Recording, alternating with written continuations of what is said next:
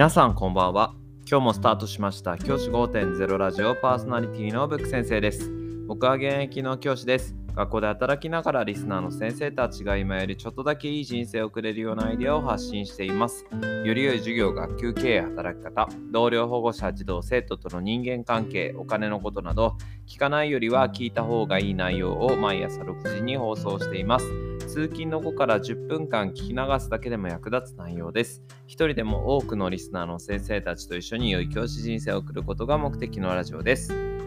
今日は夜のくじに放送にしました。クリスマスイブだからではありませんよ。今日はじゅうにがつにじゅうよっか、そう、多くの学校で終業式だった、そういうふうに思います。終業式お疲れ様でした。そしてに学期制の学校の場合はに学期お疲れ様でし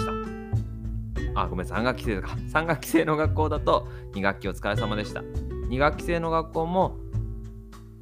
後期のうちのもうおよそさんぶんのにが終わったかなというような状況だと、さんぶんのいちかな、にぶんのいちかなが終わったかなという状況だと思います。お疲れ様でした。本当にに学期は大変な学期です。先生方はそれぞれにもう疲弊しながら、日々の忙しさに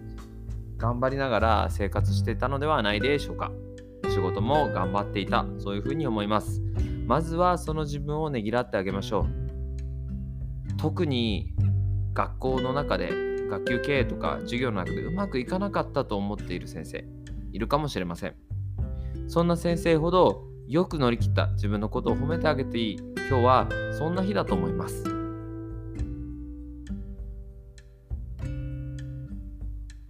教員をやっていると、うまくいく年とかうまくいかない年とか、そういうことが結構あります。ずっとうまくいってるように見えて、実はこういったこういうふうにうまくいかないみたいな年があったりとか、逆にうまくいかない年が続いたけどこういうふうにうまくいった年があったとか、そういったこともあると思います。そんな時にまず何よりも大事なことは自分を認めてあげること、それだと思います。自分を認める、もっと簡単に言うと走り切った自分を褒めてあげる、それだけで十分だと思います。僕は最近学校でいろんな先生の様子を見ていて、あ、離職率が少ない学校、要は休職したりとか学校を休んでしまうような先生が少ない学校の良さって、僕はこういう認められることだと思います。お互いに自分のことをいい意味で、自分をナルシストとは言わないですけど、自分のことを褒められるような先生が多い学校、自己肯定感が高い人が多い学校は離職率、休職率がかなり少ない、そういうふうに感じています。逆に僕が出会った中で休職率が高い学校は自分を認めてあげられない先生が多かった学校だったなというふうに思います。そんな先生がの多くはやっぱり休職してしまうっていうことが結構ありました。まずは自分を認めてあげる、それが一番大事なことだというふうに僕は考えています。先生方はどのようにそこの部分を考えているでしょうか。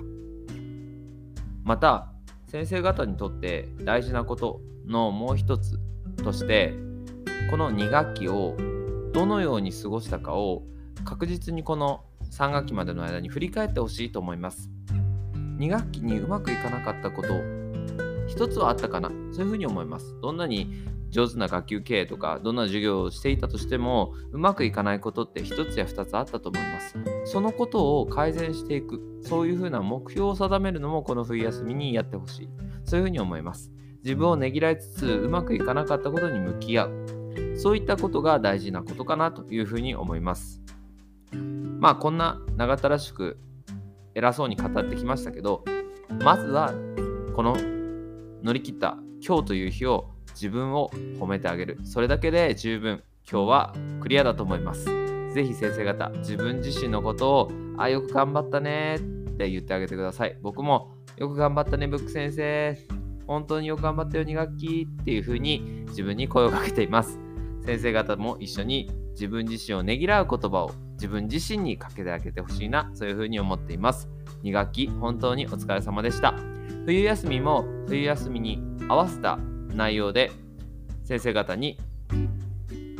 ラジオをお届けしたいというふうに思っています。ぜひ冬休みのちょっとした時間にお聞きください。冬休みの間は毎朝ろくじ放送にしたいと思います。先生方もお忙しいと思いますし、冬場は何かとこの年末年始はご家庭で忙しかったりということもあると思うので、いつも通りのろくじ配信に し, しますので、ぜひお聞きください。本当にお疲れ様でした。じゃあ今日はこの辺で、起立例着席、さようなら、また明日。